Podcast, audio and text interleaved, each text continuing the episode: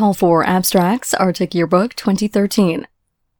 The Arctic Yearbook, which was launched in November 2012, is calling for abstracts for submissions to the 2013 edition.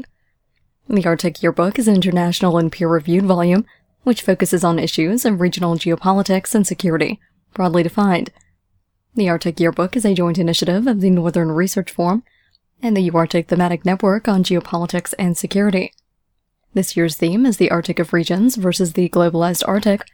The theme is meant to evaluate the Arctic both as a collection of sub-regional forums and associations, such as the Northern Forum, the Barents Euro-Arctic region, the Nordic Council, the Inuit Circumpolar Council, and others, and how they affect larger processes of regionalization and Arctic politics, and the Arctic as a distinct actor in an increasingly globalized world. Abstracts should be 250 to 400 words and include author name or names institutional affiliation, and article title to be submitted. The deadline for abstracts is February 15th, 2013.